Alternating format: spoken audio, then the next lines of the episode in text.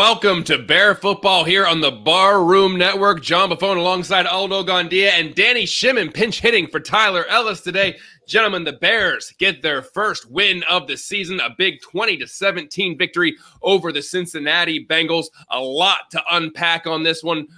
Justin Fields could be the starter here moving forward, depending on the injury of Andy Dalton, and if Dalton and if Nagy thinks this is the right time for Justin Fields to go on as the starter. The defense coming up big with three consecutive picks off of Joe Burrow, and yet, even though they were plus three in the turnover column, it was still a three point game. But let's go off of immediate reactions off the game. We'll go around the horn. Aldo, you go ahead.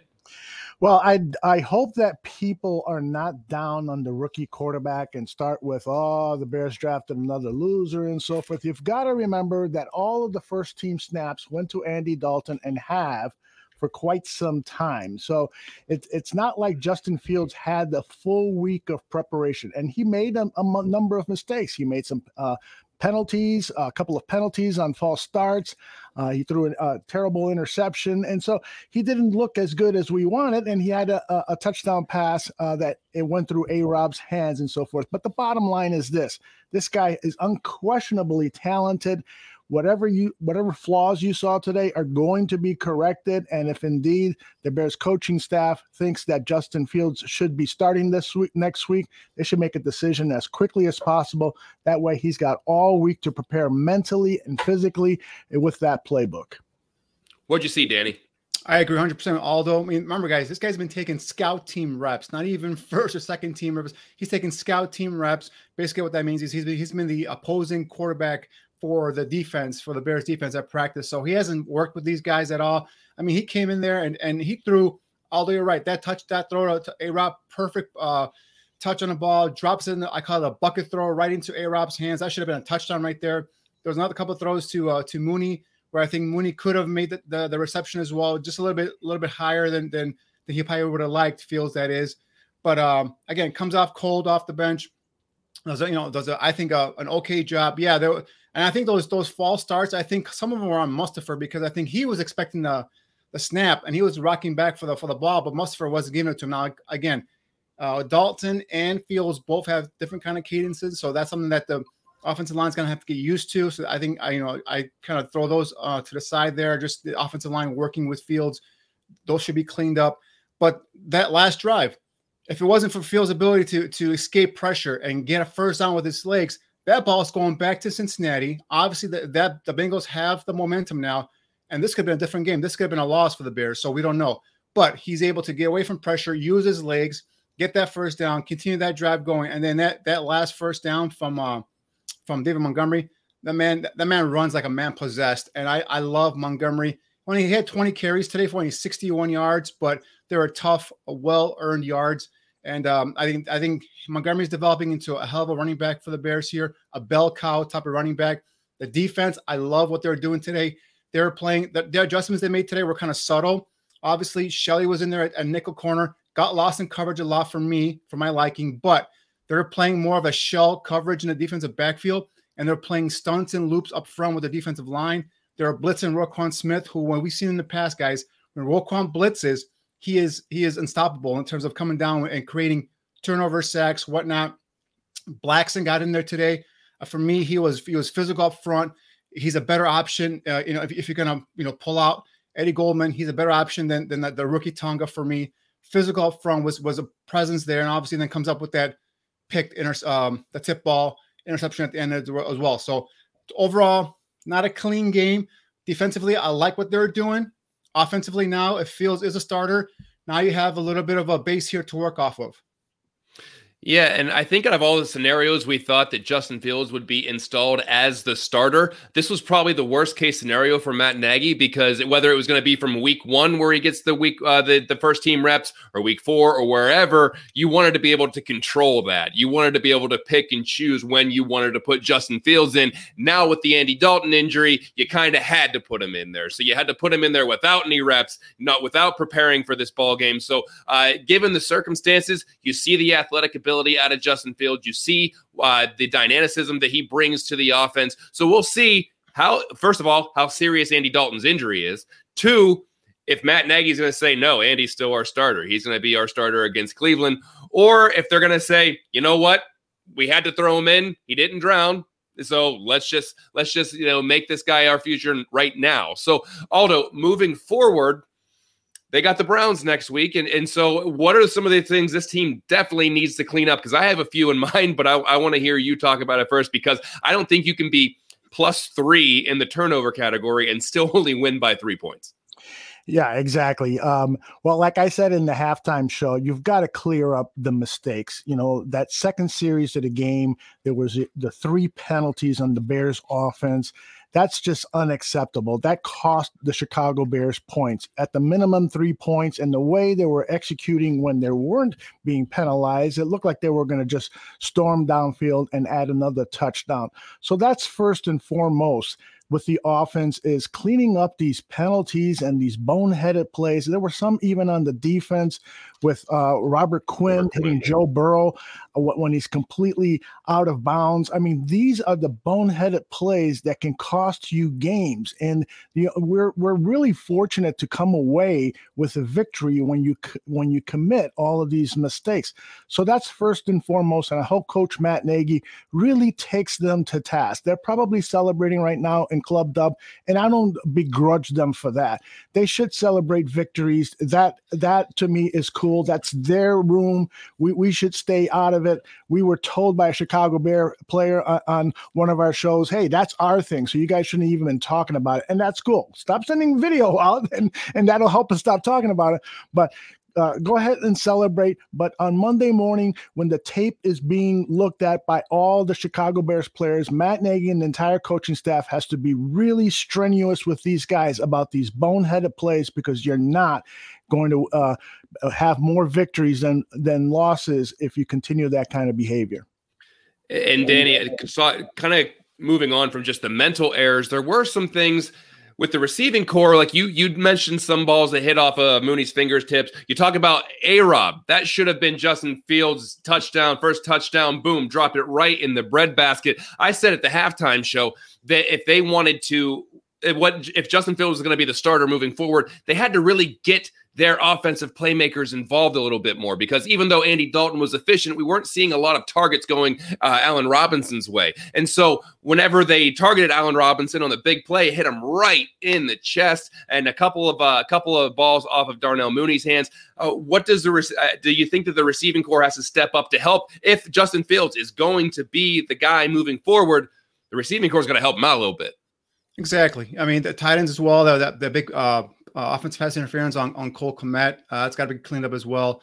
Uh, the offensive line, to me, John, I, I got to go back to that because the interior, Sam, Sam Mustipher particularly, and, and James Daniels early in the, in the game were, were being ragdolled by um, uh, number 65, the, the defense tackle for the for the Bengals. I mean, they're they're now winning up front with any sort of physicality whatsoever. They're actually getting blown off the football. So, got to start up front for me with with that offensive line. Got to continue cleaning it up. Tackles had an okay game. Fetty was called for for a false start earlier in the game, but I think Peters was okay for the rest of the for the most of the game. Uh, but yeah, in terms of the receivers, you know, A Rob, you know, pretty sure-handed. That was just I, I would just uh, call it just a and maybe the corner got in his way, kind of kind of you know uh, got in his in his vision there, and he lost track of the football, you know, momentarily, and that ball went through him through his hands. But that typically is a touchdown to A Rob, you know, nine out of ten times. Uh, Mooney also is, is, a pretty sure-handed. Again, that that's going to be just coming with reps. We're working with Fields. If Fields is a starter, I think once they have reps with this kid in practice, I think that's going to all be squared away. Uh, but yeah, again, just got to make plays for this guy downfield. Got to protect up front for him. We just saw today. If you give him some time, uh, and the one thing with Fields, I must say, and I, I, tweeted this earlier, his progression in the pocket was much slower than what I'd seen in previous games. Now it's probably because, like I said, he was running scout team, so he was not really, you know, he hasn't been running much, much, of these plays at all, if you will, during the during the week of practice. So We'll see how if he is a starter. If he gets a full rep of uh, full week of full reps as a starter, we'll see how he comes out next week. And I, I do expect him to be better. Uh, but again, that defensive front for the Browns is, is pretty good. And if, if the if the uh, offense line is not going to be able to you know hold up, uh, man up, and, uh, and and at least hold their ground, it, it, might be a little bit more difficult for them to go ahead and move the ball. I, I want to. I just quickly, I do agree with Brummy Bear though that the offensive line did a and most plays, I mean, they were they didn't have a flawless game, but they did do a good job with pass protection today. The running game, uh, the run blocking wasn't always pretty. You know, if you look at the yards per average 3.1 for David, 3.1 for Justin, 3.0 for Damien's two carries. Uh, Andy Dalton led the team in rushing average. How about that irony? Uh, but uh, so the run blocking could have been a little bit better, but overall, I thought uh, pass protection allowed uh, the quarterbacks to make plays, and uh, there just should have been more plays. Uh, but unfortunately, some of the offensive line were responsible for some of the dumb penalties. Like I said in the first half, you had uh, Ifedi with a false start. You and you had James Daniels with a holding that made it first and twenty when you were getting into the other side of uh, the football field and to the Bengal side of the football field. So all very disruptive, and it led to no points on a eleven play drive. So those are the things that they've got to clean up uh, that offensive line. But I hear what Danny is saying that the the middle of that offensive line, which is con- was considered a strength coming into this season, isn't playing up to uh, the the potential and promise that they they have made in the past. For sure, for sure, and uh, I want to I want to switch gears over to the Bears defense because I think that's a big storyline of this game. Uh, we talked about, and I was dead wrong on this because I said la- I said this week if Robert Woods, Cooper Kupp, and Van Jefferson were able to just run wild over this secondary in Week One, what were Tee Higgins, Tyler Boyd, and Ja'Marr Chase going to do? Well, they held it down pretty well eh, with some outliers there, obviously. But Joe Burrow passed for 200 yards, 207 yards, and three interceptions with those two touchdowns. So being able to really control and not let that, uh, not let those big chunk games really, or big chunk yards really take it out of them like they did last week. So they had a little bit more of a pass rush. The the secondary obviously stepped up their play. Duke Shelley might be uh, he, he's going to need a little help moving forward. But as far as Kindle Vildor, Jaylon Johnson balled out, Eddie Jackson finally hit the switch. He played like the Eddie Jackson. Maybe he listened a little bit. Maybe maybe he's tired of telling us to stop booing, and maybe he's doing something to help us cheer. So he obviously did that. He did that this game. So uh, defense, I thought, really stepped up three passes, three interceptions. Uh, makes you makes you reminisce about the 2018 Bears a little bit. Uh, but I, I, thought that they played uh, a lot better, and and I wasn't sure that they were capable of playing that much better than they did uh, last week. Uh, so, Aldo, what are you what are your your key takeaways from the defense this week? Well, I love the way they controlled the line of scrimmage. I mean, they were they were overpowering the the offensive line, and and that's a big take. And we, we saw Khalil Mack with his first uh, sack of the season. And th- in fact, I think I got that video uh, almost uh, queued up here. here it is. This is uh, Khalil Mack's first sack of the season. Go ahead, Danny, take it away. You, you do the film analysis. Yeah, first of all, this is this is what I love to hear up front. Subtle changes up front, right? And the, the, a lot, a lot more tight end uh, um, I mean, and tackle stunts here. We saw here uh, Akiem Hicks go upfield. We saw Khalil Mack come up, loop around, and, and get that sack. Earlier in the game, Robert Quinn got the similar similar kind of sack with effort. And that, that time it was Quinn and Mack on the same side, and they, are running those stunts and loops up front. So I like that as well. We see later on with Roquan Smith blitzing on a delayed blitz coming off the edge as well. So more more stunts, more more games up front by the defensive coordinator Sean Desai. Uh, some more a little bit more blitzing than I saw last week, and also like I talked about in in terms of the defensive coverage, slight adjustment. They took out Christian, put in uh, DeAndre Houston Carson. You guys know I'm a big fan of DHC this guy, whenever he's in there, he's making plays. He didn't really, you know, dominate the stat sheet today in today's game, but he's always there around the football. I like that adjustment there as well. And they're playing more of a shell coverage, guys. They're they're dropping back. They're daring the Bengals to go ahead and beat them over the top. And you saw, from for the most part, they they contained those talented receivers of, of the Bengals. There towards the end, we saw them get some. You know, Chase got a touchdown. We saw Higgins get a touchdown as well. But uh, I think for the most part, they did a good job defensively, just not limiting, you know, limiting some of the big plays, keeping everything in front of them, and then running those those games up front, creating some of that havoc, some of that pressure. Three interceptions, you touched on it, John, earlier. Four sacks, nine quarterback hits. Back to back weeks now, I've seen Robert Quinn make it make a presence pop on tape for me.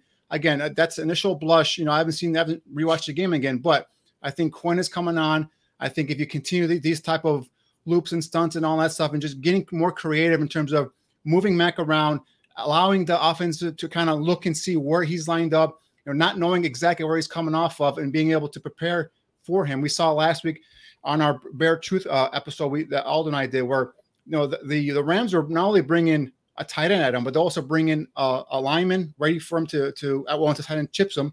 Running back was in, in the vicinity, or receiver coming in motion was also in the vicinity ready to chip on Mack. So he's still drawing the attention. You move him around, you continue playing some of these stunts and these, these games up front. I think that's going to continue, uh, you know, generate pressure up front and then also then create some turnovers. Quick point: uh, Jeremiah Attaochu was in on a lot of defensive snaps. I haven't seen the amount yet, but it looked like a lot of times he was in there with both Quinn and Mack, and he was scheduled to sort of be everybody everyone sort of figured that he was going to be a backup to those guys but having those three pass rushers on the football field at the same time i think was also part of a, a of a good game plan by sean desai. Yeah, and Danny, I wanted to get your opinion on the linebackers in this game because Joe Mixon really not a factor in this game. 20 carries, 69 yards. You, you didn't really see him take over a game uh, that, that, that, shows that he, he shows that he's capable of doing. Uh, what did you see from the linebackers today, moving fast side to side, plugging a, a gaps, or, or was it a lot of the uh, the uh, defensive line eating up the blocks as well? Well, it was defensive line up front for me. Like I said, Blackson earlier was was taking on some, you know, some some blockers there up front. He was being a physical presence. I, I love that about him up there. Now you get Goldman back in here again. That's going to be even more, uh, you know, uh, uh, fortuitous for the for the linebackers. But Roquan Smith, we saw that pick six, did a great job of kind of just baiting Joe Burrow into that throw. He drifted slightly. He knew where Burrow was going with that football. Baited him, drifted over, jumped that pro, uh, that pass, picked it off, pick six, eight tackles uh, he's listed in, the stat sheet now with, with five solo tackles. Uh, Roquan Smith was all over the place. Obviously, uh, Ogletree, I think, was also a physical presence in run defense. Went up there and and, and um, you know created that turnover when he tipped that ball uh, from Burrow and then ended up in Blackson's hands for the for the interception. So I think overall the defense had a solid game. Duke Shelley for me was was the guy that really I, I got a bad grade for me in terms of the you know overall game. He, he got lost in coverage a lot. Uh, there, there were a couple times where you know some some uh, pick plays you know, got him really you know thrown off of his game there, and the the you know the receiver guard was wide open down the field. So overall, I think up front they did a nice job, and I hope they continue to build on that, you know, going to uh, future weeks.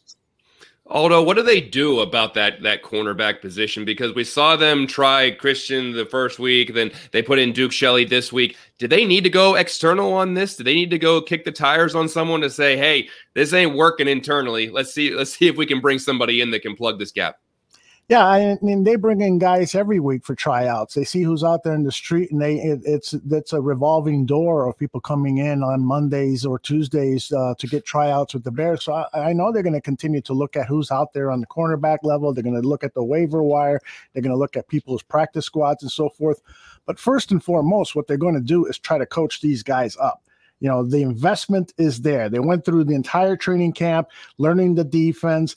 There there's either draft investment or salary investment or whatever it is. And so it's the job of this coaching staff to get these guys uh, going in, in, a much better uh, uh, manner. But the, they had they did show kind of a lack of confidence in Duke Shelley when he did not he was he was not active last week against the Rams. And um, and, and, instead they started somebody that they put on waivers after the Christians spent the entire training camp with them. We've already made fun of that enough, but I still laugh at it.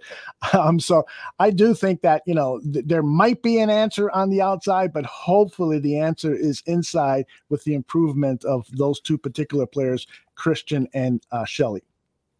What's your take on that, Danny? You think they're going to stick with this combo they got, or think you think eventually we're going to see a new name back there?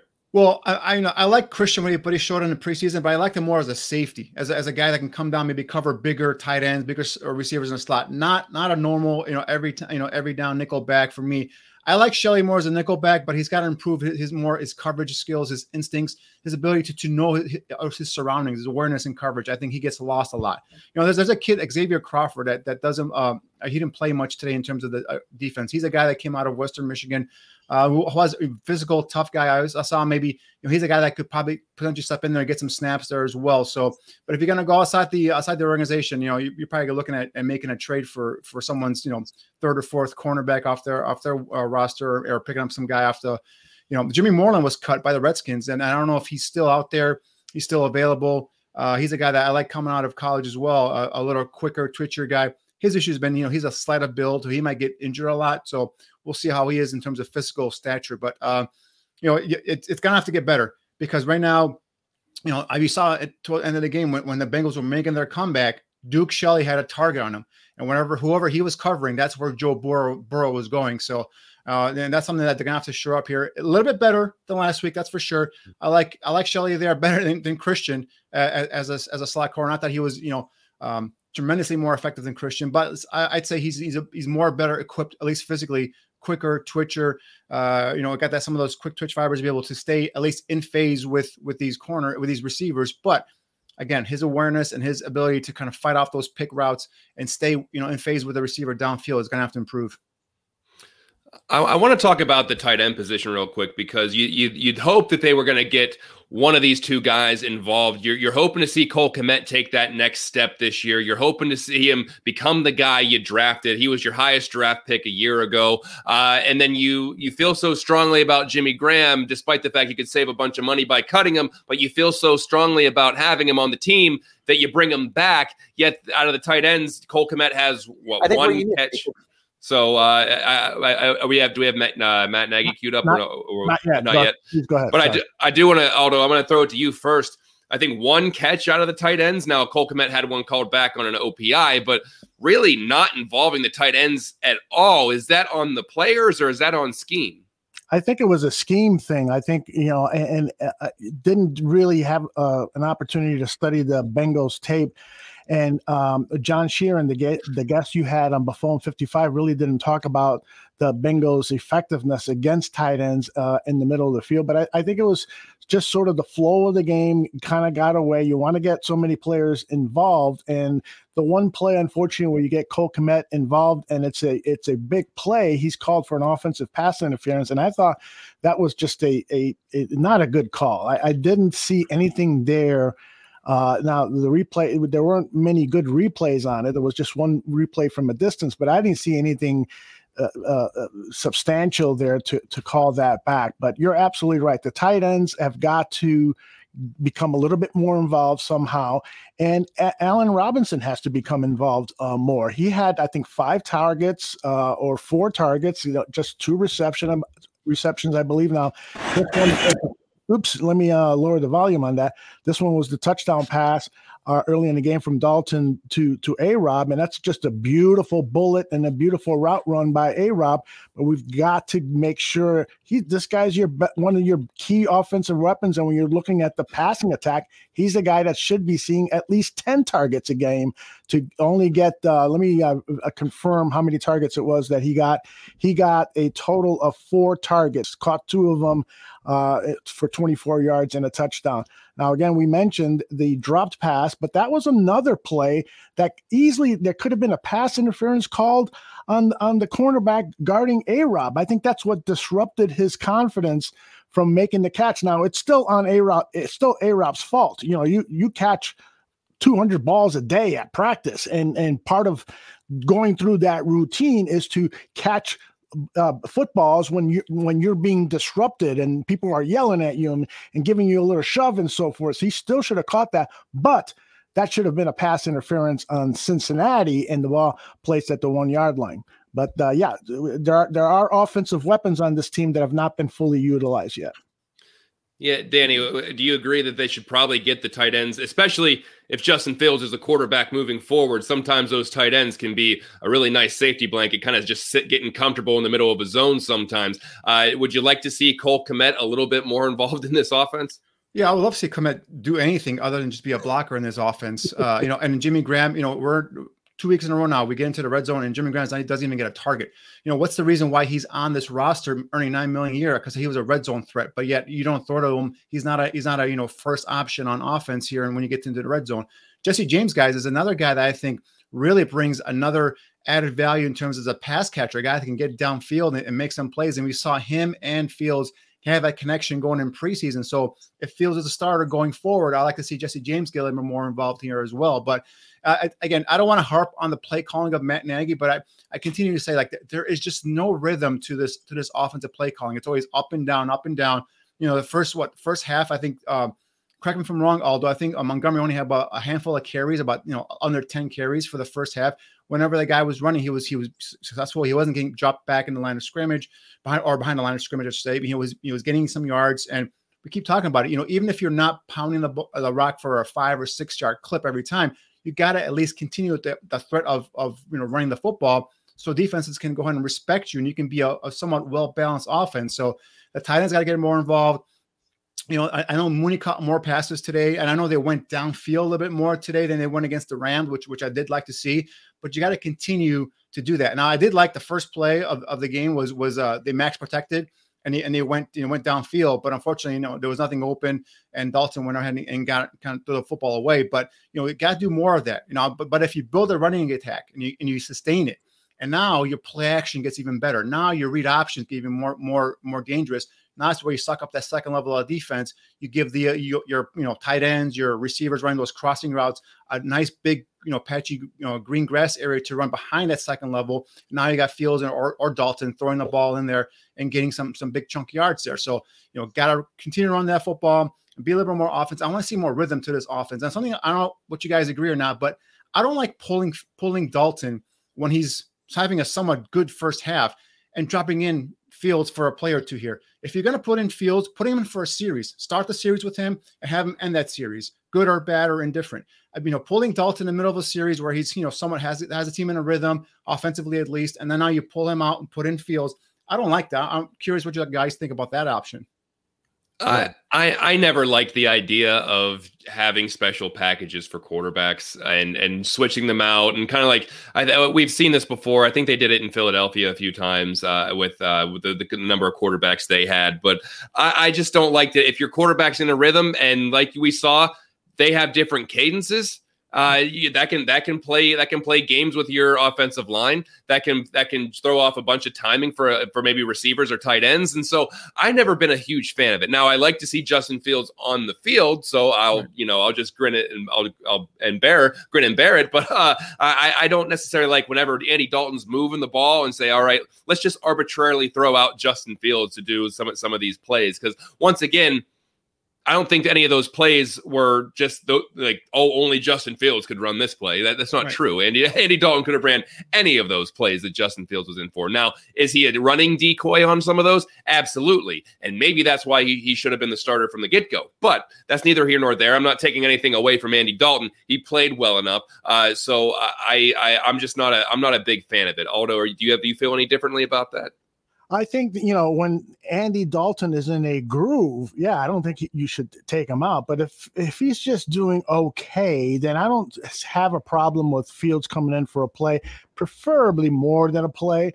Uh, but uh, I don't have a problem if, if, Dalton is playing like he did against the LA Rams. I don't I, I don't have a problem Justin Fields coming in and, and, giving a little boost with either you know a designed play that gets him All either right, so, running. Oh, um, here comes uh, Matt Nagy. We're, we're, excited about it, man. I think that he cut you off.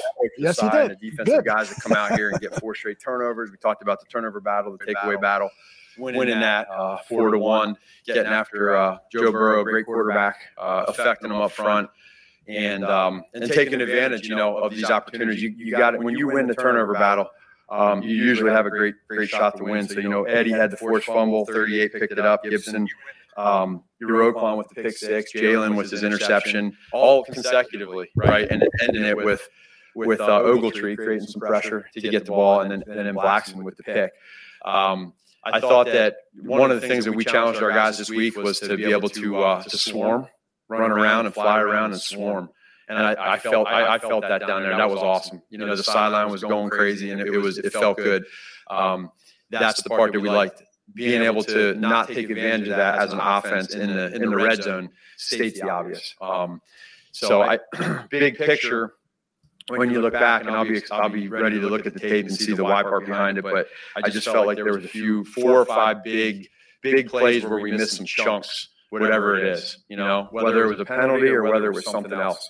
Offensively, four or five plays that man, if we could just have those, and that's if you know coulda, shoulda, woulda, and that's where when you have a defense that's doing what they did today um, you know, we, we have to be able to get more. And that's where I think uh, we're going to really hit that hard this week and, and see the why part. But that's the two things that jumped out to me.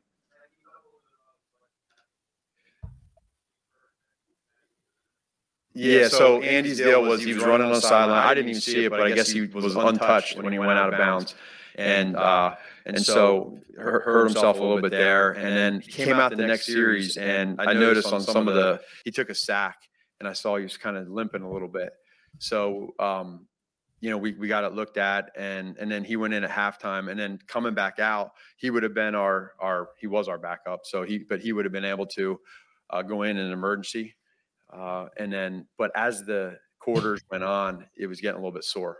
So uh, we'll see. We'll know more here in the next 24, 48 hours as to where he's at and everything. But um, he's tough, man. He, he's for, for him to still go out there. And I thought the first drive, man, it was so great to be able to go out there and get that first drive right down the field and score a touchdown. And then we were kind of moving the ball, and then uh, and then that happened, and and so there's there's the example of making sure that uh, you're always one play away, right, for everybody, every position. So then Justin came in, and um, and I thought he did a. It was at the end of the uh, second quarter. He, he did a good job with just trying to get in and out of the huddle, get the play calls in, and then um, uh, there's things that we'll all learn from from this second half, the third and fourth quarter.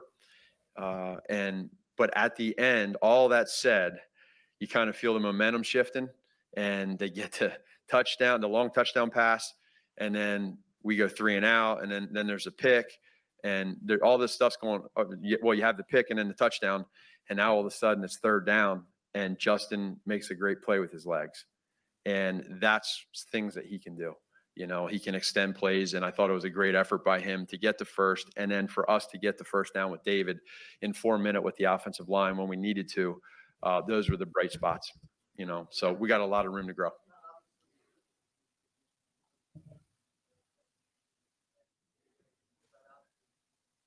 Uh, yeah, I'm pretty. I'm pretty sure. Like again, they're looking at that tomorrow uh, in the next couple days, but uh, I don't think. I'm pretty sure that, that, that we can rule that out. But I, I hate to don't. I mean, I, I didn't look at anything yet, so don't don't state me yet. But I'm pretty sure that's ruled out.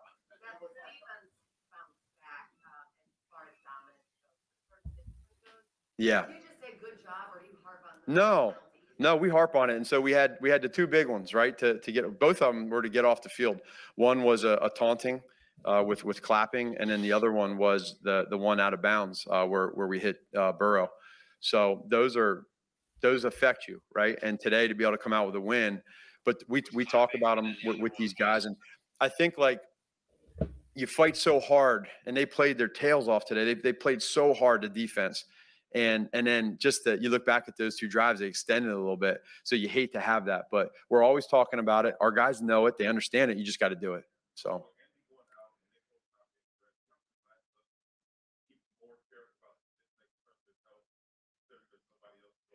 yes and no. Um, be smart, but but play football. And and like the last play there when he got that first down, he was physical and a couple couple runs there that we had in the red zone where uh, he had that run to the left.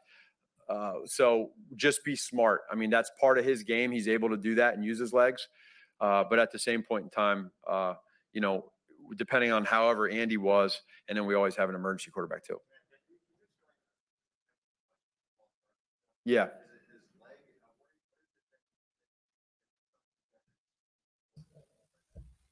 No, um, I, that's when we get with Sam and, and with him, we'll find out. There's sometimes there's communication issues, whether it's uh, on a certain cadence. Somebody thinks it's on one cadence, and somebody thinks on another. Sometimes you just forget. There's there's different things that go into it, but again, that that's all kind of a part of the process. And to have that happen in in the red zone there, tight like that, it kicked us back five five more yards and made it third and um, ten or eleven. Um, so we'll we'll get we'll get that fixed. And what's that? Not not yet. No, we'll we'll uh, uh, we'll get to that and see. There's there's always communicate. Like somebody did something, whether it was hey, it, it was on this. I thought it was on this. You heard that. You know, there's, uh, but we'll get that fixed. Mm-hmm. Yeah, yeah, we have we have some things on on the sheet that we like and that uh, whether it's type of play calls, um, based off of formations, motions, shifts, personnels, and stuff like that. To when you when you get out there in this situation and you're you're the backup quarterback and you don't have all those practice reps and you get thrown in the mix, the last thing you want to do that to that guy is make him start thinking about how to call formation, motion, shift. You want him to be able to play fast. So we had to adjust a little bit because of the situation of coming in like he did. And that's just all part of it. I'll, I'll come back. Go ahead. Mm-hmm.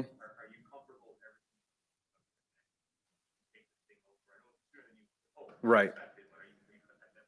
Again, like I said with Justin, is he's probably further along than we thought at this point right now. So um, if that's the case, then we feel good about it. And Justin has uh, he's worked really, really hard to get to this point. Even today, like in that moment as a rookie coming on in in that situation, super calm, super cool.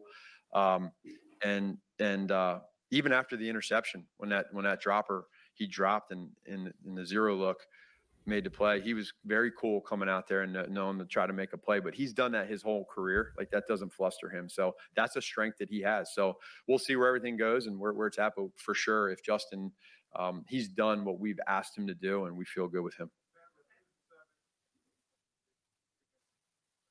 Yeah. Yeah.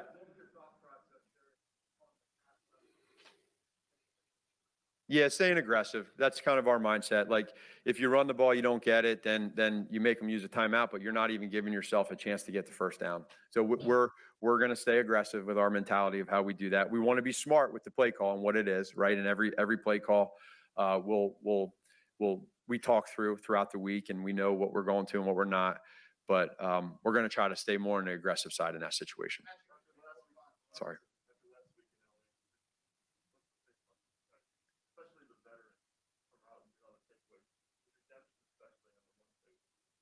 Yeah, those guys, I'm so proud of them. Uh, they took it personal. They were a little bit pissed off of how it went last week. They weren't they weren't happy about it. And when you're when you're a good football player and you get pissed off, you normally come back and you play pretty well. And and that's what they did. So um, now the challenge now is going to be to take that into the next week, right? And and then become that dominant defense, which they know they can be. And and then we got to do the same thing with the offense and then the special teams and have it complementary. But uh, when these coaching the coaches on defense um, worked with these guys, they talked to them, they stayed positive with them. Uh, they challenged them. They challenged them all week long, and then you saw it in practice. And when they started swarming in practice and running around, if you do that in practice, you'll do that in the game. All right, that was Matt Nagy. Uh, Danny, what were some of your takeaways there on how he described how the differences between this week and last week, but whether it be the the defense or saying that they think Justin Fields is maybe further along than they thought? What were some of you, what were some that, of your reactions there, John? That was the first thing I'm like, I'm like, you've been telling me for weeks now that that you feel Andy Dalton gives you the best chance to win now, but now all of a sudden that Dalton might be hurt oh, Justin Fields is m- much more, you know, way more ahead than we thought he was going to be.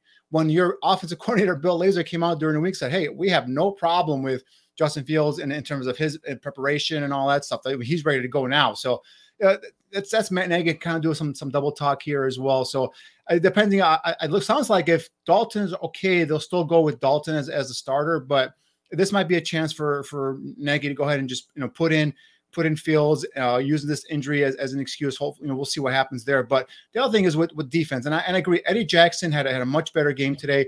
I think he was it was better in terms of coming up and, and run coverage and run defense and being able to secure some of those tackles. Obviously, he created that that turnover by stripping uh, Tee Higgins of that of that ball, creating that fumble that that Tashaun Gipson picked it up. But you know, why weren't these guys swarming in practice prior to this week? Why did it take them getting embarrassed by the Rams for for them to like, hey, you know what? Let's make some plays here. You know, Eddie Jackson, you are a former Pro Bowl uh, uh, safety. You're one of the highest paid safeties in the NFL, if you know, right up there. You know, why are you? Why does it take the Rams game for you to be embarrassed and publicly be being called out by the fans and, and by you know some other people on the media for you to come up and be like this? You know, this that to me is a little bit concerning. He had a great game. I got to give him credit. Yeah, I came back and bounced back. Had a, had a pretty good game this week, but that shouldn't be uh, you know, a, a, factor in terms of him being motivated to, to play well. So those two things that, that he just said kind of kind of struck me there. Aldo, how about you? As soon as you unmute, you can start talking, and you can't unmute. Yeah, you're still muted. you're still well. What? Okay, there you go. Go ahead, Aldo. Yeah, go ahead. Technology. I, well, I, agree, I agree. I agree with everything that Danny has said. You know, this is this is a coaching staff that doesn't know how to get these guys fired up. You know, I've said it since Matt Nagy has been coach in his rookie season is that sometimes they come out of out of the tunnel really not fired up to play a, a great game, a, a fired up game. And you know, sometimes these cerebral coaches like the Sean Desai's and the Matt Nagy's, at least they have those titles. Sometimes they forget the human element, and that and that is that even if somebody is making ten million dollars a year, they still need a kick in the ass. They need, still need ways to you can you need to figure out ways to inspire them to go out there and play at a level that is beyond great that is bear football. And I'm going to use that term over and over and over again throughout this season because the more and more I think about what Matt Nagy does as head coach of the Chicago Bear is that he doesn't preach bear football. It's too much finesse. It's too much thinking. It's too much him being stubborn. It's not about innovation. It's not about firing up the players the way Butkus would come out and, and be fired up. It's not about, you know, uh, uh, making big plays like we've seen so many Bears teams over the eons make pl- make big plays when needed. It's a it's this docile uh, uh, lugubrious, laxidaz- lackadaisical, lethargic. Oh man, yeah, I got the, t- wow. the type of football that people don't understand those words and don't understand that football here in Chicago. It's time for that to stop and play real fair football. How do you spell Aldo those? I'm gonna Google them right now. Yeah. I'm not sure what that those two words meant. I'm not sure either. Aldo, the walking thesaurus Gandia, joining us here. Uh, but but I, I think you're right because uh, as much as we have to accept in a press conference that word soup of finding the why and you know we are that's that's where we're at and we got to go back. We have to listen to that. The players, if you if you go into a locker room and say that BS, they're just gonna be like, "What the hell is he talking about?" Like they like you you can feed us BS and then we kind of just have to take it. The players are just like uh, what what the hell are you talking about? That doesn't fire me up. That what what is what is what's all what are you what are you even saying? So uh, I agree that there is a a lack of and I'm sure internally he's very passionate about the game. He was a player, he was a quarterback. There's there's plenty of clips of Matt Nagy, you know, get, giving the business to people while he was a player. Uh, but as far as translating that into coach speak, uh, it, maybe I don't know if it's carried over or not. So uh, I, I'm going to present you guys the biggest question that I, have seen in the chat room, and I and I just want to I want to get your opinion on it. And I'll start with uh, I'll start with you, Aldo. Let's say you're the head coach of the Chicago Bears. Uh, Andy Dalton gets a clear bill of health. He's he's able to come back. Justin Fields obviously got some playing time today, did fine, got the got the win. He could have an entire week of first team reps. Who are you starting next week against Cleveland? Uh this guy. yeah.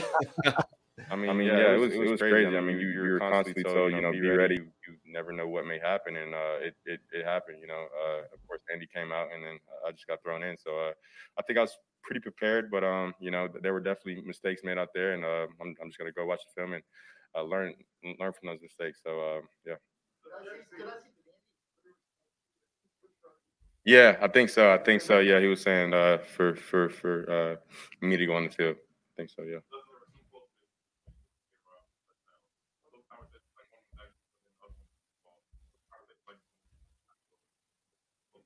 Just got to forget about it. And he just needs to know that I'm gonna keep throwing the ball. I mean, he's one of the best receivers in the league, and that that goes for everybody. I mean, uh, every one of my you know tight ends, running backs, receivers, if if they drop a ball, I'm, I'm still gonna go to them, uh, just just because I've that much confidence in them and uh, and you know how we play because I see it every day in practice how how uh, great great those guys can be. So yeah.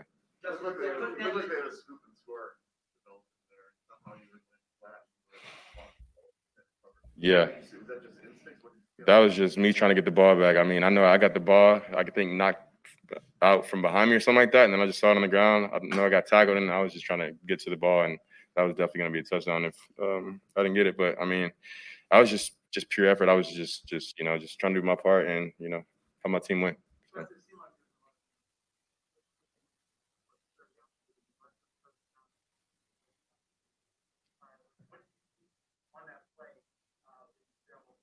I got the first one at the uh, end. Um, it was just all man. Um, you know, nobody was really open, and then I saw a big kind of wide hole open, and then I know, of course, first down wins the game. And I know the left end kind of grabbed me a little bit, but I just broke the tackle and tried to stay in bounds and, and got down. And of course, it was a big, big play in the game for sure.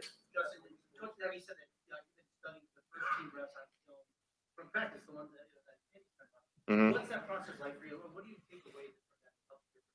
I mean, yeah. So when Andy's pretty much getting the reps, um, I say to play back to Flip, you know, Coach Coach Flip, and then uh, I just just watch the play develop, of course. And then after practice, we go back and we usually run through um, all the plays that the offense ran during practice, and then I would just go through it by air, and then we get a, a scout team receiver, and then he just come over and uh, catch catch uh, the the balls for me and stuff like that. So yeah.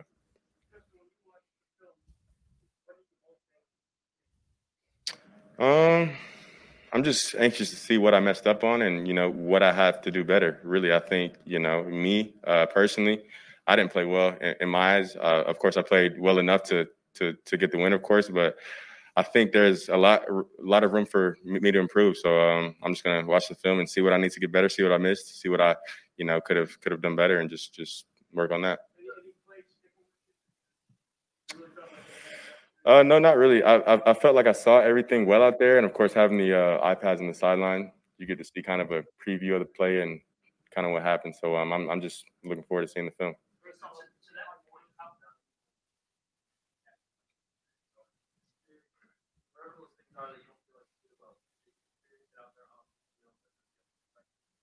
I mean, yeah, uh, I think it's more like when you're in the moment making those mistakes, it's, it's more how you come back. Uh, but I think when you're evaluating the film after the game, you just have to, you know, keep that in the back of your head. And uh, when those situations might pop up in, in, in games again, you just know uh, where to go with the ball, and you know, of course, what to do to protection. Pretty much whatever you need to do to make that play successful, and say whatever you messed up on in in this game. So. Yeah. I mean, yeah, David's a dog. He's a he's he's one of the best running backs uh, I've played with for sure, and uh, just his mentality, I, I, I love it. I mean, it's just he is just that dog mentality, and nothing can break him. So just playing with him, he he gives the offense, you know, great confidence, and he's a great offensive leader for our team, and you know, he's he's he's awesome for sure.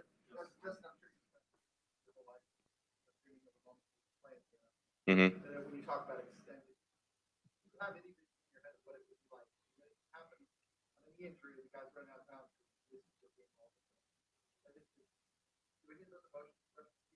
No, I feel like I had more emotions last week when I was out there on the field, but um, this week I was just, you know, just just kind of calm, more more more calm for sure, and I was just trying to do my job to the best of my ability. So, um, of course, you know, uh, being the second string quarterback, you you you never know when that opportunity uh, might come for you to go in, and it happened today. So, um, I just tried to go out there and you know play my best.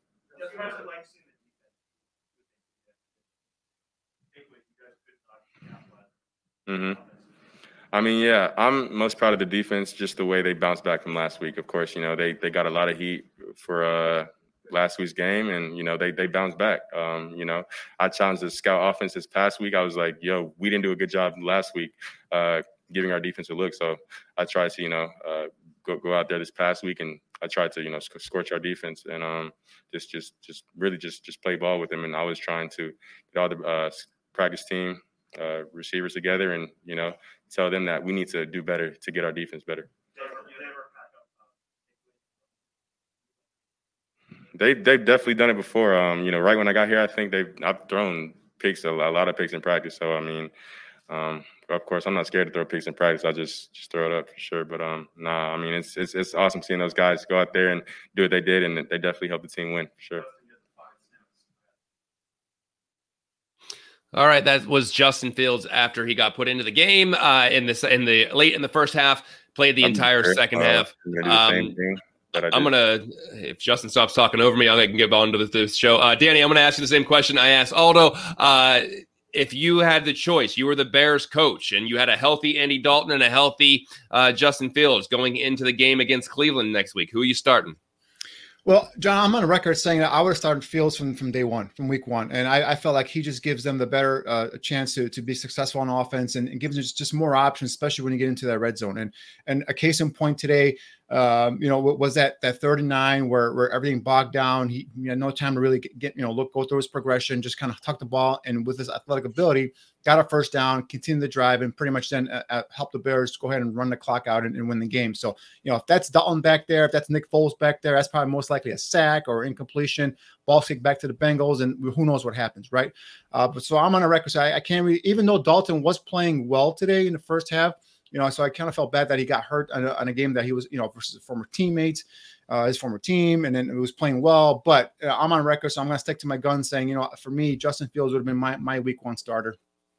Let's make that a uh, let's just make that a triple threat because I'd also start Justin Fields. I would have started him week one. Uh, I, everything that you just said completely on point because when things break down, he can make things happen with his legs. Now, he, there are going to be rookie mistakes. Let's not act like there aren't going to be rookie mistakes. But uh, the upside, and if you need a spark and you need a home run kind of play, uh, if you're asking me who's more likely to do that, Andy Dalton or Justin Fields, I'm going to say Justin Fields every time. So he can give you that spark that the offense needs. You can do a little more of that. Uh, now, I'm sure they didn't go into this game thinking, hey, let's run some RPO because they thought Andy Dalton was going to be the one who was going to be the starting quarterback. Maybe you, whenever you devise a plan around Justin Fields, you have some option plays, you have some read pass options, and you can do a lot more to kind of open up this offense to maybe get the tight ends involved, to get the ball to Allen Robinson a little bit more. So we'll see uh, if Justin Fields is the starter next week because we still got to see how serious this injury is with with Andy Dalton because even if there's a sprained MCL or there's any kind of ligament that's sprained, that can knock you out for a, a couple weeks. He was playing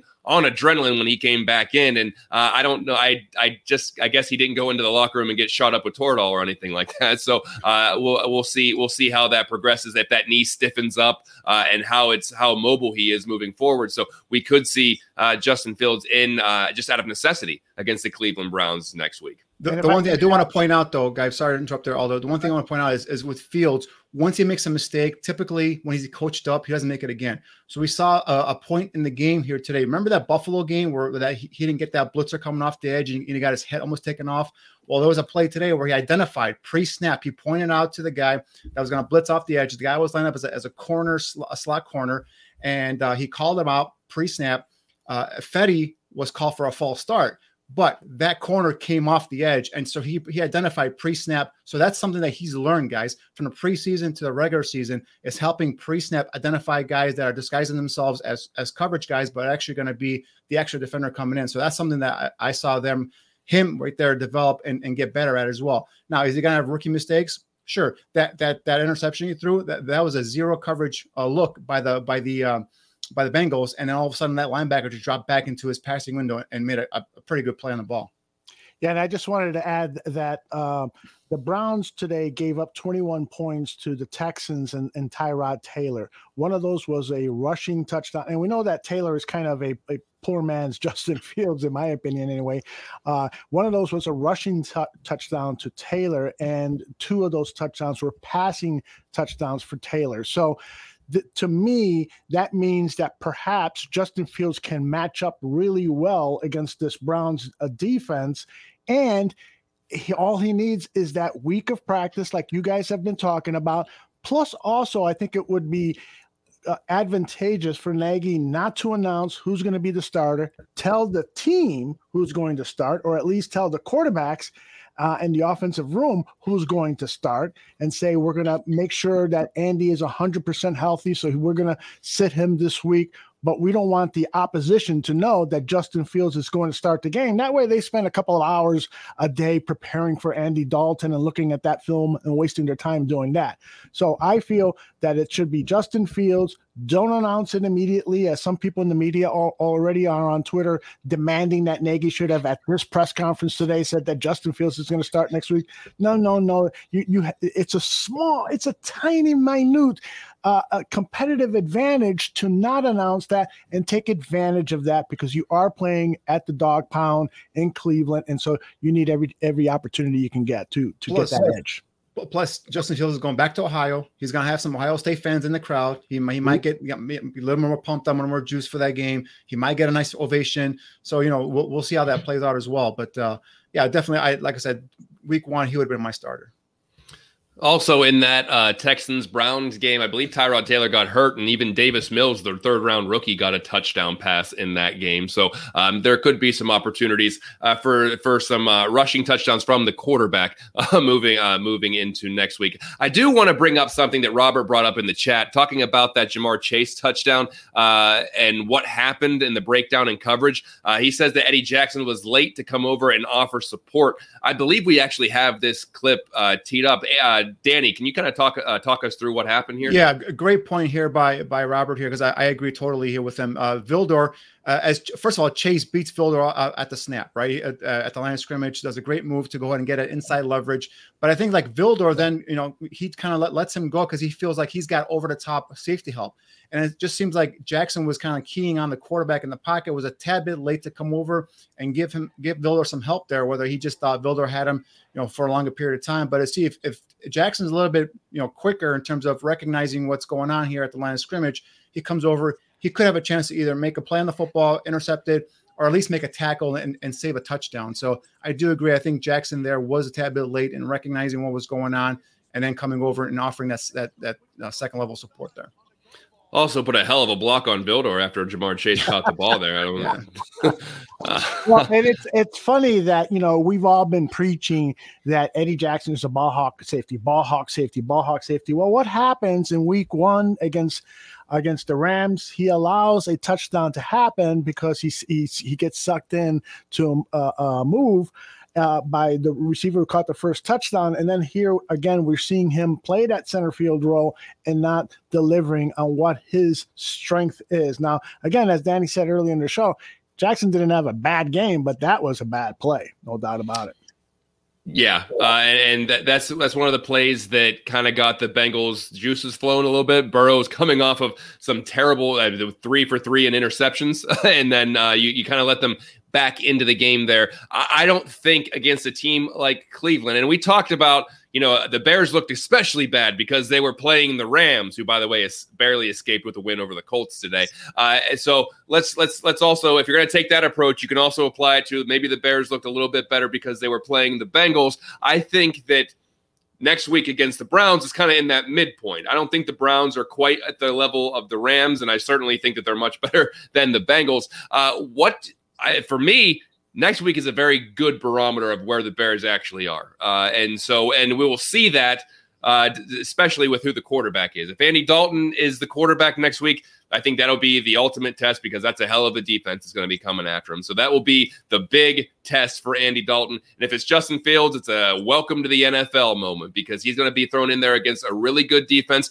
Not that I'm against that because I was not against throwing him against the Rams in week one. I don't think you need to shield a, uh, your quarterback and say, oh, we can't let him play against this team you let them work through it. Let them play against let them play against other NFL talent. Don't wait until you think it's someone bad to throw them in there. So, uh, although it is in Cleveland, so that it, would, it wouldn't be the ideal situation, but I'm not going to make that. I'm not going to let that be the deciding factor in it. So, uh, next week, do you agree? And Aldo, I'll start with you that against Cleveland, that's a really good barometer of where this Bears team actually is to get that week one out of the way with the Rams tweak some things and you know still get a victory over the Bengals, but there were still some things that if you if you would have done that against the Browns, I don't know if you come out with a victory. Yeah, it's usually by th- week three or four that teams start to lay down their identity for that season. And so you're absolutely right. I think this game is going to be an excellent barometer of where the Bears are as a football team. Now, based on what I have seen the first two weeks, against the Rams, they really should have won that game. You know, they were close, as we've talked about on, on a couple of occasions, John. They were close late in the third quarter. They were down by six points, yeah. and then the wheels came off because of mistakes. Mistakes. Today, they should have won by three touchdowns, but they didn't. They went uh, won by the margin that they did uh, but they didn't win by three touchdowns because of mistakes. So it, it if they go into Cleveland and I believe play an error-free game as as much as an any NFL team can, they're going to beat the Cleveland Browns, a good Cleveland Browns team that a lot of people have picked to win the AFC this week or at least get deep into the playoffs. I'm not denying that this is going to be a tough task for this team, but if based on what I have seen these last two weeks, I do believe that they can beat this team and they can beat uh, the, this team being the Browns and that they can beat them with Justin Fields in as long as they're not penalizing themselves, as long as Eddie Jackson isn't making mistakes in the defensive backfield, as long as Tashaun Gipson isn't getting taunting calls, et cetera, et cetera, et cetera. Danny, you think that this team, the way that it's constructed now, can go into Cleveland and pull out a win? Yeah, but um, they could because for, for, for, me, for personally me, I, I think that the the Bengals, the, the receivers corps they brought in today, and with their quarterback Joe Burrow, I, th- I think talent level they're they're on par even or even better than, than the Browns. I'm not a huge uh, Baker Mayfield fan. I think Burrow's a better prospect overall than, than Baker Mayfield. The, the the skill level position that, that the Bengals have there at receiver is, is is probably better than overall. If you think about Ja'Marr Chase and and the, the guys like Higgins and all that stuff, better than some of these guys with you know Jarvis Landry, Odell Beckham's not playing. Um, uh, they're they're talented up front for, for sure. The, the, the Browns that is, but the key with the Browns and this is what's for me, guys. It always starts up front. The offensive line. Are you going to be able to help control that defensive front for the Browns and and and defensively? The Browns bring a, a hell of a running game, guys with a two-headed monster and, and Nick Chubb and, and Kareem Hunt. So the Bears are going to have to control that line of scrimmage up front. Today was a, was a nice starting point in terms of what they did. You know, we talked about earlier those those games, those stunts up front. You know, playing some of that shell coverage. You know, are you going to be able to continue that next week? Hopefully, Eddie Goldman's back in there, uh, back in there next week, and and that will be a big uh, help and big presence up front for stopping that that run that run uh, offense of the Browns. But for me, it's all got to start up front. But yes, you bring in, you build off of this defensive effort today. Okay, you continue creating some more turnovers and all that stuff. And now, offensively, if Justin Fields is in there, get creative, Matt Nagy, utilize his strengths, utilize the play action, continue to pound David David Montgomery, who to me is off to a great start this season. Um, and then let's let's continue some ball, ball, control. Let's not get fancy with it. Let's not look pretty. Let's go just go in there and, and get a win. Anytime you get a win in the NFL, I know some people are, are in the chat room are kind of poo pooing the you know the, the win today is against the, the Bengals, the Bungles, whatever they want to call them.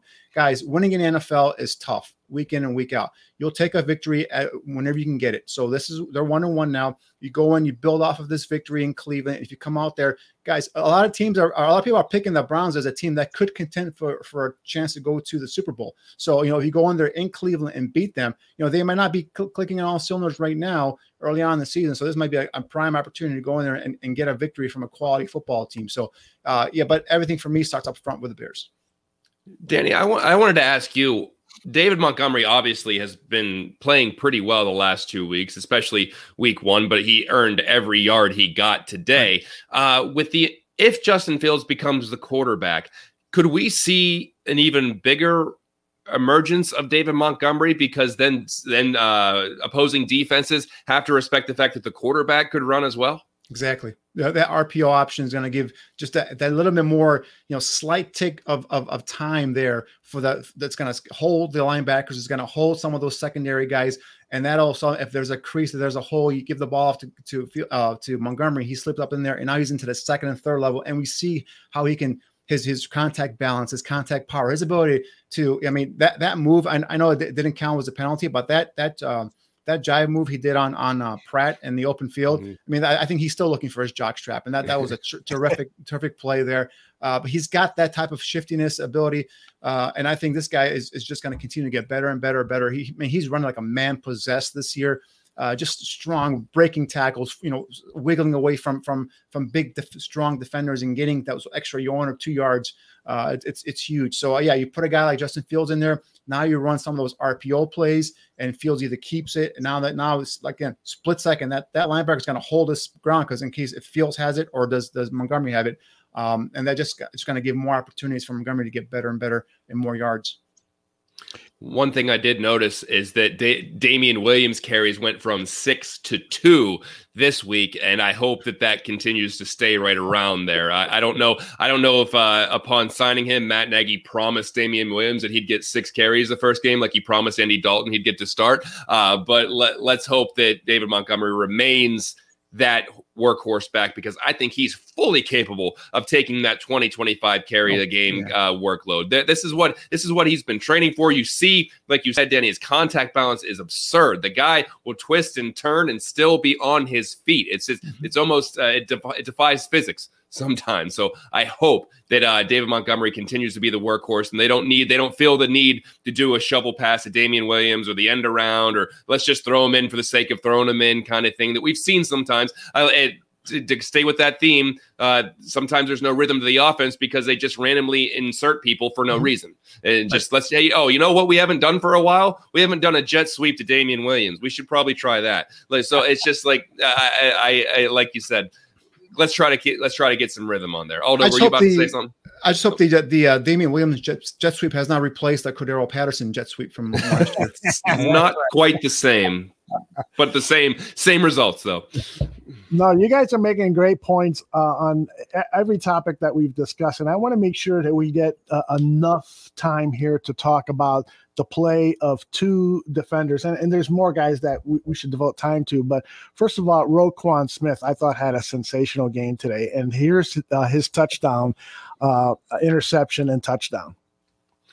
Yeah, does yeah. a great job of, of, of just sucking in. And for me, he, he, kind of baited Joe Burrow into that throw. Uh, we see him here uh, on the end zone angle. If they show it here in replay, uh, he's kind of just drifting, drifting, drifting, and then just goes and jumps that pass takes it off the athletic play to go ahead and, and make a guy miss in the open field, and then just you know turns on the uh, the speed there down the sidelines and, and goes for a pick six. So uh, again, this guy, as long as he's healthy, this guy's got got Pro Bowls in his future, and and I think this guy's a, the next Bear defender to be to be an All Pro uh, potentially. But yeah, I mean he had a great game, and I think hopefully the other guy you're going to talk about later on, Aldo, will be Jaylon Johnson because I think he's developing into a number one corner right before our eyes.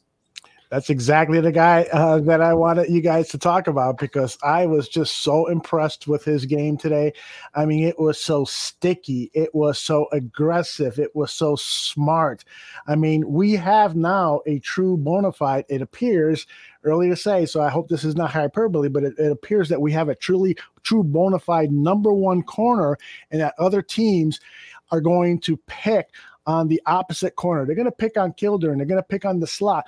But every once in a while, when they want to take a chance against Jaylon Johnson, they're going to pay the price. Yeah, uh, and I was going to say if if Kyle Fuller was still around, you might have seen uh, Jaylon Johnson kind of edge out that number one cornerback spot, and maybe Kyle Fuller takes that number two spot, uh, which I still which I wouldn't have minded, by the way, given the current situation. But Vildor's doing fine. Uh, mm-hmm. But uh, but looking at it, you got you got a stud. He what is he twenty two? Mm-hmm. So uh, he's he's got a little bit of a career ahead of him, and this could be a guy that is part of whatever the new era of Bears football is going to be. Whenever you know Trevathan's gone, and uh, of, of, of, assumingly the Akiem Hicks is going to be gone at some point with the next couple years, if not this year. Uh, whenever they usher in that new era, without Robert Quinn, possibly without Khalil Mack, that's going to be the guy that they build around. He's going to be one of them. And so uh, I think that he he showed his aggressiveness, he showed his skill, and he, I mean on that on that interception, it was just, he just caught it at one of the most awkward angles. I don't know of anybody who catch a football like that, but it was it was a really really impressive play. Here it yeah, is. The thing for me is the thing for me is. I'm sorry, Danny. I just uh, queuing you up for this replay. Jaylon Johnson's interception. Yeah, that, the thing I was just going to touch on for me is his instincts. The way he, he can he can just drop back and and kind of kind of know where he's at in terms of his coverage. You know, has a feel for where his receivers at. Uh, and this play here does a, he's he's playing trail technique here, and he's he's looking at at the corner at that quarterback all the way in the pocket and just again just baits him into that into that throw and those and just uses his athletic ability to go ahead and jump that route and make that interception. Though the one thing with him is obviously staying healthy. You know, we, we, we've kind of documented some of those shoulder injuries going back to his college days, and he had another one last year as well. But but he's a physical corner. He's a guy that can stay in phase downfield with with a cornerback. He's not there in terms of being done yet and accomplished yet, but he's he's on his he's on his way, guys. He's developing into that number one type corner right before our eyes, like I said earlier. And uh, you know, and another thing is he's had some interception opportunities where he's dropped the football. Today, John, you made a great point. He does a great job of kind of you know um, body control and contouring his body to come come up with that that ball and you know stretching out away from his from his uh, frame to you know reel in that catch. But uh, this guy continues to get better, and soon enough, although you're right, we're going to see a lot more attention uh, going towards the opposite side of the field as opposed to Jaylon Johnson because you know teams are going to start noting this guy's able to take away their number one receivers. Um, and again, not there yet. There's still some some play some some improvement in the left to, to for him to get better, be considered a complete shutdown corner. But guys, he's growing in front of our eyes, and these guys becoming a playmaker. Yeah. I love it. By the way, Robert says that Johnson was face guarding. There actually is no face guarding penalty in the NFL. And a lot of times when you see that flag being thrown when somebody is face guarding, it's it's usually or it should be because there was contact being made. But you can, you know, uh, face the, the defender and kind of block their view from the ball. That's not a penalty in the NFL. It is in college football. Correct me if I'm wrong, guys. Right. As long as there's no contact, you you can go ahead and get in front of there and, and make a play on the football. That, that football is is equally the defenders as it is the offensive guy as well. As long as again, like you said, no contact. And there was a the the broadcast team was was saying that that was a play on Vildor earlier where, where they're they're claiming that there was a pass interference to me that was I was within five yards. So within five yards, you, you can you can go ahead and, and, and, contact the the receiver unless that's been changed within you know recent, years, and I haven't missed it. But you know that's within five yards. He, he, had some contact with the with the receiver, but at no way was he grabbing or tucking on his on his shoulder pads or his jersey to go ahead and impede the receiver from making a play. Again, the, the defender has equal opportunity to make a play on that football as does the offensive player. Yeah, I will say, however, if you are face guarding somebody, you are much more susceptible to getting a flag thrown on you if there's any contact whatsoever. Uh, I, if, if you turn your head towards the ball, uh, sometimes they'll let you get away with a little more contact because you were playing the ball and you were trying to come down with it, as opposed to if you're just face guarding it and you jump up and you make contact with your chest or hands or what have you. Uh, I think the ref would be much more inclined to throw the flag on that. But if you're able to do it, without making contact. That I think that, that or that is uh, that's completely uh, completely legal. Also, I do believe to, to, talk about as you were talking about the uh, broadcasting. This is a side note, Danny, but they kept talking about like it was Joe, Joe Burrow was a rookie and it was his first ever away game, and I just thought I was like that was just well, kind yeah. of odd. I didn't understand that. I'm like the only. I, the only thing I think that they were saying, they were trying to say, which didn't come out, didn't come across clearly to me, was his first away game with fans in the stands, right? Because obviously mm-hmm. last yeah. year there was no fans in the stands. So, and the last time he had actually fans in the stands uh, in, a, in, a, in an opposing uh, team's stadium was was in college. So I think mm. that's what they were trying to say. It didn't come come over as clear because I'm like, wait, this is not his first road game. What are you guys talking about? But his first road game with people in the stands is what I some eyes. Yeah, I'm not sure. I yeah, and that's and that's what they meant. But it's just like they kept talking about, and I even think the I think the the the term rookie quarterback did come out once, and it's just like, are we just all just trying to forget that 2020 happened? Are we right. just all trying to pretend like,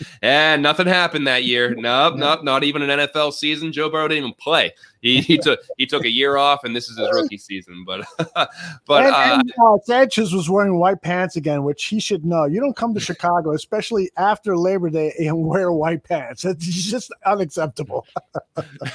hey, whatever, whatever you got to do. I mean, Mark Sanchez, Chicago Bear legend, remind you. That, That's right. He was Tr- uh, Trubisky's tutor in his first, uh, and Trubisky's. And, and we saw that how well that went. yeah, yeah, Mr. Butt Fumble himself. Uh, well, uh, b- before we start to, to wrap some of this stuff up, guys, is there any, any parting shots you want to take as far as what you saw, what you're hoping to see, uh, and, and overall where the Bears are at after two weeks? Danny, I'll, I'll start with you. And once again, I appreciate you jumping on short notice to uh, pinch hit. My, my pleasure, man. My pleasure. Uh, yeah, I mean, for me, again, a win is a win. It wasn't as pretty as, as we thought it was going to be halfway through that third quarter. Um, but eventually they held on and, and, they went in and got the victory. But for me, it was just the improvement, the overall play in the defense. There were some some breakdowns again we touched on on the Eddie Jackson getting over late uh, on the top there with that touch on the chase. But um, overall, I like the subtle little changes. I, I, I, like the the DHC being put in there instead of instead of uh, Marquis Christian. I like Angelo Blackson getting more snaps up front, a defensive line. I like the the the stunts and the loops. I like the, the blitzing of, of Roquan Smith. So uh, you know, bringing that, that front seven, using that front seven to create that pressure up front, and then using that shell coverage to go ahead and kind of limit the big plays that the opposing offense can give you. So uh, I, I, do like that. Let, us go ahead and build off of that. Obviously, the you know the four sacks, the nine quarterback hits, the three turnovers.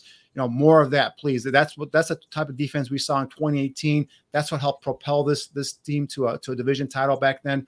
And I think you know, if you bring in a Justin Fields now, quarterback, now you get a little more creative on offense. Uh, you continue running David Montgomery, and now you start utilizing some of your outside weapons, the A Robs and even Jimmy Graham, if you will, in the red zone. So just continue to build off this victory and get better. There are a lot of teaching points here on this tape here that it wasn't a perfect game by any stretch of the imagination. We're not trying to say that Bears are on their way to a division title here, but it's it's a good win. It's a win that you needed. It's a must win. I for me at least because if you go 0 and 2, uh, going into Cleveland next week, I think that that you're up against it in terms of the you know the making the playoffs this year. So uh, one on one, build off this victory. The one other thing is is Robert Quinn, guys. This is two years in a row, two weeks in a row that we've seen him produce. Uh, we saw him, you know, uh, you know, hopefully he's healthy now. Hopefully he's he's over that 2020, the, the season that we all want to kind of want to forget, right?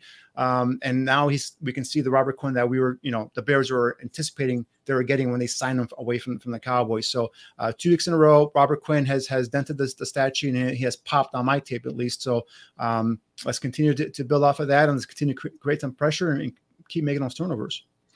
And and while we're while you're on the subject, you're talking about tape. Go ahead and plug Bear uh, the Bear Truth uh, because I want we want to know all about that show and what you might be breaking down this week. Yep, Aldo and I will be on uh, this Thursday night at 8 p.m. Central. Uh, I'm going to go over this game. I'm going to start breaking down some plays. I already got some plays I want to I want to uh, key down here. I know Jaylon Johnson's going to be some guy that I'm going to highlight. Quinn and Mack and some of those those uh, those uh, stunts and loops up front. Uh, something I really liked, and I saw what Sean Desai did here this week that I'm going to go ahead and break down. But we basically pick out some plays here, some key plays, and we go we break down the tape and we show you guys what we're seeing, what what the Bears are doing in terms of improving scheme wise, player wise, development wise, uh, all that stuff. So uh, so far we've had you know two great weeks uh, in terms of the uh, the first two shows. So I enjoy doing it, enjoy breaking down the tape, and enjoy having a conversation back and forth with Aldo and with with the people in our chat room. Yeah, it's fun. I got to say, you know, this was a huge, huge win for the Chicago Bears. I think they had lost like four out of their last five home games, maybe five out of last six. It wasn't a pretty end last season uh, or, or starting with that six game losing streak in midseason. It wasn't pretty. And uh, so they weren't defending home field. And Matt Nagy said uh, at his press conference late in the week, we've got to defend Soldier Field. And they did that. Now, I wish they would have done it for all four quarters. Uh, and so that's part of the problem. The other thing I will add is that the Bears are not who we thought they were. And that is who, who who knows what they are you know? There's so many there's so many identity questions with this team and it begins at the quarterback position. So that's why it's important to just put all your chips in to one quarterback and that quarterback i think we all agree and 99% of the people in the chat room agree that it should be justin fields. And while there's going to be the growing pains there's going to be the offsides penalty there's going to be a failure to uh, pick up a blitz from time to time but you did see him at one point point out the guy that was blitzing, and unfortunately, uh, the the cadence count. Uh, he he probably made a mistake with the cadence count, and that cost the Bears an offsides penalty.